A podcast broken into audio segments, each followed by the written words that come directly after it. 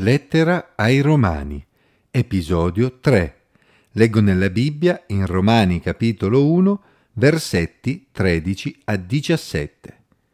Non voglio che ignorate, fratelli, che molte volte mi sono proposto di recarmi da voi, ma finora ne sono stato impedito, per avere qualche frutto anche tra di voi come fra le altre nazioni.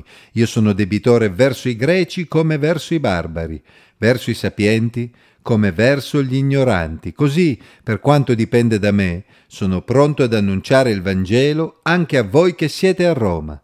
Infatti non mi vergogno del Vangelo, perché esso è potenza di Dio per la salvezza di chiunque crede, del giudeo prima e poi del greco, poiché in esso la giustizia di Dio è rivelata da fede a fede, come è scritto, il giusto per fede vivrà. Perché i cristiani investono tempo, soldi ed energie nel portare il Vangelo agli altri? Perché non tengono per loro la fede? Perché vogliono convincere altri ad abbracciare le loro idee? Che guadagno ne hanno? Purtroppo non possiamo escludere che sotto il cappello del cristianesimo ci siano individui mossi da interessi diversi. Ma ogni vero discepolo di Gesù, ogni vero cristiano, evangelizza non con lo scopo di fare propaganda alla propria particolare denominazione religiosa, ma con lo scopo di offrire la salvezza al prossimo, perché come Paolo ci ha ricordato in questo brano, il Vangelo è potenza di Dio per la salvezza di chiunque crede. Paolo non vedeva l'ora di andare a Roma per predicare il Vangelo ed era dispiaciuto per non esserci ancora riuscito a causa di diversi impedimenti. È vero che il Vangelo era già arrivato a Roma, tuttavia c'era ancora un grande lavoro da fare perché i cristiani erano davvero pochi in una città tanto grande. Quindi Paolo era pronto a lavorare anche lì per avere qualche frutto anche a Roma, così come era avvenuto nelle altre nazioni. Il frutto che Paolo cercava non era certamente un tornaconto personale, ma la salvezza delle persone. Salvezza da cosa? Perché l'umanità ha bisogno di salvezza? Prova a illustrare il concetto con un'analogia. Se tu avessi un antidoto per un veleno che sta uccidendo i tuoi parenti, i tuoi amici, i tuoi colleghi, i tuoi vicini di casa, i tuoi concittadini, non ti sentiresti in dovere di condividerlo con tutti loro? Ecco, Paolo sapeva che il peccato aveva avvelenato questo mondo introducendo morte e corruzione e sapeva che l'unico antidoto efficace era la buona notizia inerente a Gesù, che poteva cambiare la vita delle persone, permettendo loro di essere riconciliati con Dio e di avere vita eterna. Ecco perché egli si sentiva in debito verso tutti, nessuno escluso. Paolo non aveva nulla da vergognarsi, anzi era fiero di poter svolgere il compito di araldo del Re dei Re che il Signore gli aveva affidato, annunciando che c'è speranza, che gli uomini non devono rassegnarsi alla morte, ma possono anelare alla vita eterna. Gesù è il Messia che era stato promesso ad Israele, quindi comprendiamo perché Paolo utilizza l'espressione del giudeo prima e poi del greco un'espressione che ritroveremo nel resto della lettera. I giudei erano i recipienti naturali del messaggio del Vangelo perché essi avevano le scritture, la rivelazione di Dio, il compito di far conoscere Dio alle altre nazioni. Non a caso Paolo si recava sempre prima nelle sinagoghe ad annunciare il Vangelo ai suoi connazionali quando si recava in una nuova città.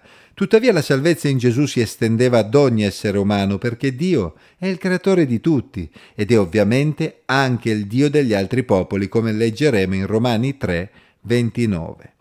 Tutti, giudei e greci, sapienti o ignoranti, hanno bisogno di ascoltare la buona notizia affinché abbiano l'opportunità di credere ubbidendo alla fede, dando fiducia al piano di Dio per la salvezza dell'uomo.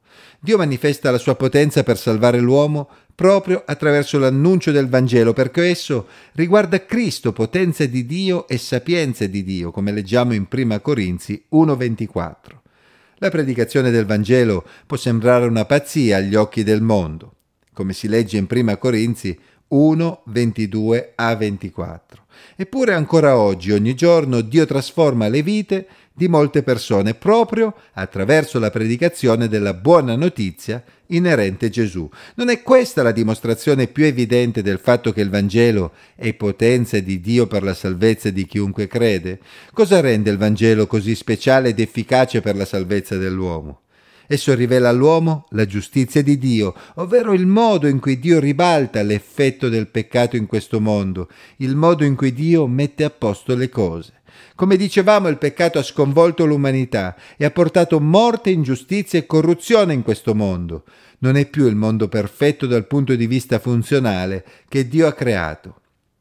Ma Dio ha un piano per rimettere a posto le cose, un piano che nella sua onniscienza Dio ha elaborato addirittura prima della creazione del mondo, come si legge in Efesini 1.4. Un piano che prevede nuovi cieli e nuova terra nei quali abiti la giustizia, come leggiamo in 2 Pietro 3.13. Un piano nel quale è proprio Gesù, il Re dei Re, a regnare con giustizia. Ma la giustizia di Dio prevede che il peccato venga condannato e la morte venga sconfitta una volta per tutte. Gesù ha quindi pagato per i peccati dell'umanità e ha vinto la morte risuscitando e inaugurando la nuova creazione di Dio. Nel mondo a venire non ci sarà più posto per il peccato e per la morte.